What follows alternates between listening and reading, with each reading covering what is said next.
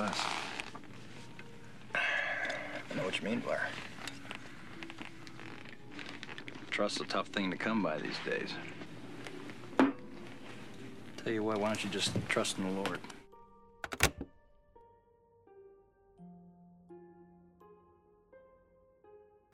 امروزه در خیلی از جاهای دنیا سفر با هواپیما از سفر با ماشین یا اتوبوس امنیت بالاتری داره البته حتی این قضیه هم نمی‌تونه جلوی ترس بعضی مردم از ارتفاع یا پرواز کردن رو بگیره. علاوه بر این هر سال هم چندین خبر از سقوط یا مفقود شدن هواپیماهای مختلف به گوش ما می‌رسه که می‌تونه روی میزان ترس ما از هواپیماها اثر بذاره. برای مثال مثلث معروف برمودا که در غرب اقیانوس اطلس شمالی قرار گرفته رو در نظر بگیرید. گفته شده که هواپیماهای بسیاری بعد پرواز از بالای این منطقه به طرز اسرارآمیزی ناپدید شدن و هیچ اثری از سرنشینان یا لاشه هواپیما پیدا نشده. گاهن شنیدن داستانهای این شکلی باعث میشه تا هممون قبل از سوار شدن به هواپیما دلشوره بگیریم اما داستان این پادکست کمی از سایر داستانهای عادی گم شدن یا سقوط هواپیماها متفاوته همونطور که تا الان حد زدین SCP 787 یه هواپیمای بوینگ 747 که فاصله بین بالهاش حدوداً 60 متره و ظرفیت جابجایی 800 مسافر رو داره. این مدل از هواپیماهای تجاری چهار موتوره هستند و جزء امترین و بهترین مدل‌های هواپیما محسوب میشن. اما هواپیمای بوینگی که امروز تحت اختیار بنیاد SCP قرار داره و SCP 787 نام گرفته کمی متفاوت تر از هواپیماهای معمولیه که انتظار دارید. اول از همه این که برخلاف سایر هواپیماها روی این هواپیما هیچ اثری از تاریخ تولید یا شناسه وجود نداره. علاوه بر این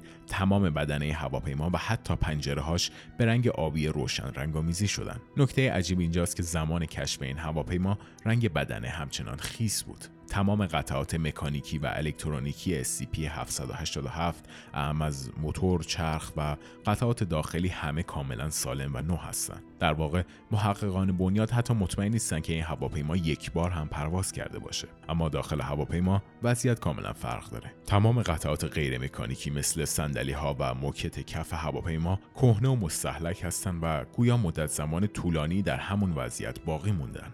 خب شاید از خودتون بپرسید چه چیز این SCP عجیبه؟ به نظر نکته غیرعادی خاصی نداره. موردی که هنوز بهش اشاره نکردم حضور بیش از 500 جسد انسان داخل هواپیماست. در جوان سال 1987 این هواپیما چند کیلومتر خارج از محدوده شهر برمرتون در ایالت واشنگتن پیدا شد. بنیاد بعد از کشف این هواپیما بلافاصله به یکی از هنگرهای مخصوص منتقلش کرد و تمام فضای داخلی هواپیما را دوربین و میکروفون کار گذاشت و افرادی رو استخدام کرد تا 24 ساعت فعالیت ها و اتفاقات احتمالی داخل هواپیما را رصد کنند. اما چرا؟ مسلما اجساد داخل هواپیما که جایی نمیرن و خود هواپیما هم که تحت حفاظته پس چرا فضای داخلیش نیازمند رصد شدنه اجازه بدید بیشتر درباره این اجساد صحبت کنیم فکر می‌کنید یه نفر داخل هواپیما به چه دلایلی ممکنه جون خودش رو از دست بده؟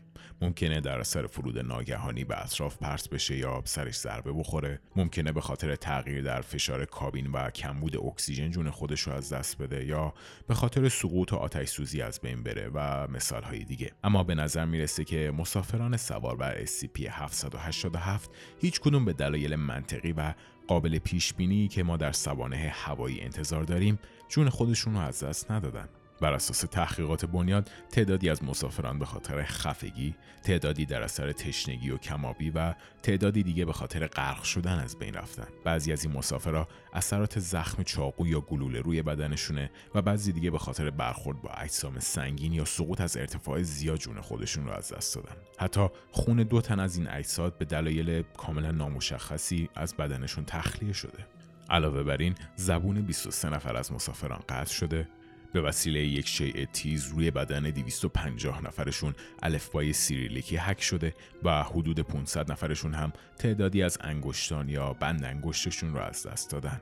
خب پس تا اینجای کار با پرونده عجیبی سر و کار داریم اما برمیگردیم به دلیل اصلی نظارت 24 ساعته روی این هواپیما. علاوه بر تمام موضوعات غیرقابل توجیه و غیر عادی که تا اینجا باهاشون مواجه شدیم خود هواپیما هم ماهیت ناهنجاری داره. در سال 1988 برای اولین بار در نیمه چپ هواپیما صدای کوبشی که به نظر می‌رسید صدای ضربات مشت یک یا چند نفر روی بدنه باشه شنیده شد.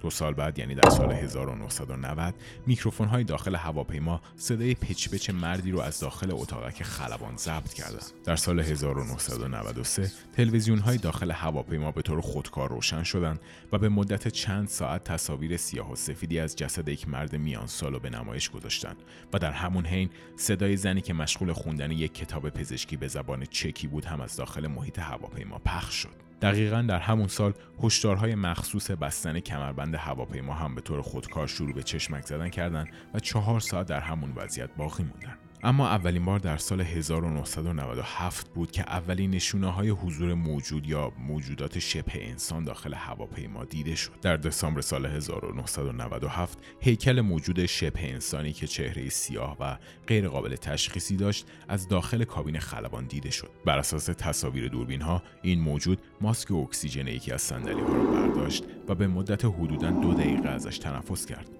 بعد ماسک رو به سر جای اصلیش برگردون و همونطوری که به طور ناگهانی دیده شده بود از نظرها ناپدید شد. تا به امروز دلیل حضور این موجود و منشأش برای بنیاد نامشخصه. اتفاق ناهنجار بعد در سال 2005 و زمانی رخ داد که بلنگوهای داخل SCP-787 شروع به پخش صدای یک زن کردند که به زبان انگلیسی می گفت برای راحتی و رضایت شما مسافران عزیز مهمانداران هواپیما برای همه پنکیک سرو می کنند لطفا صندلی های خود را ترک نکنید. لطفا صندلی های خود را ترک نکنید در سال 2007 ماسک های اضطراری اکسیژن صندلی های هواپیما به طور خودکار و به مدت 14 دقیقه پایین افتادند و در این مدت صدای جیغ و فریاد تمام فضای داخل هواپیما را پر کرد بالاخره آخرین فعالیت ناهنجار هواپیما در سال 2008 و زمانی رخ داد که دمای داخل هواپیما به منفی 30 درجه سانتیگراد سقوط کرد و بعد از گذشته چند دقیقه به حالت عادی برگشت.